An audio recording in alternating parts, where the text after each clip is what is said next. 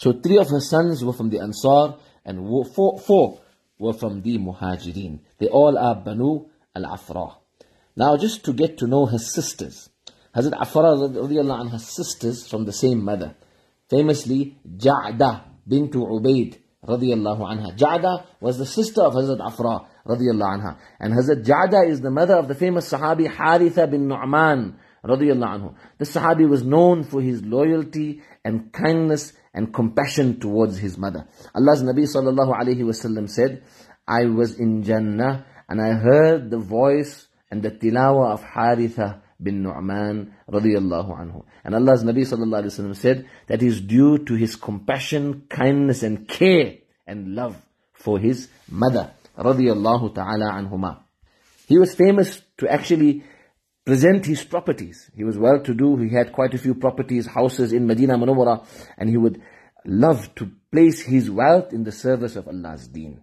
When Allah's Nabi sallallahu alaihi wasallam arrived in Medina Munawwara, he resided in the home of Hazrat Abu Ayyub Ansari radiallahu anhu. But his conveyance stayed because Hazrat Haritha also wanted the blessings.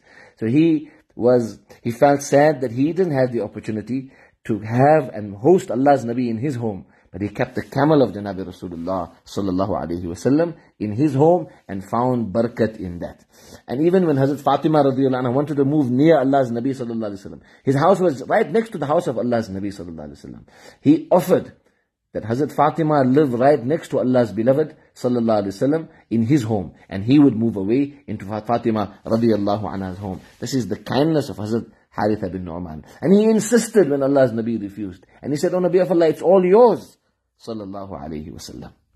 Hazrat Afra radiallahu anha's other sister was Khawla. Khawla bint Ubaid radiallahu anha. And her son was famously Muawiyah bin Samit Khazraji.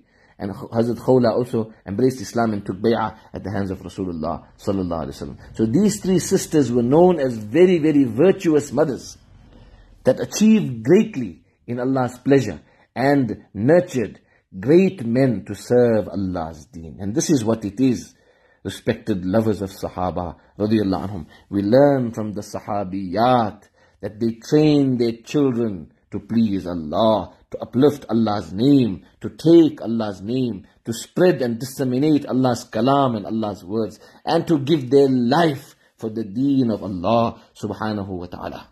Back to her children. So her children Mu'adh bin Afra and Mu'awwad, they were actually amongst the 73 Sahaba. Auf, Auf, Mu'adh and Mu'awwad amongst the 73 Sahaba radiallahu anhum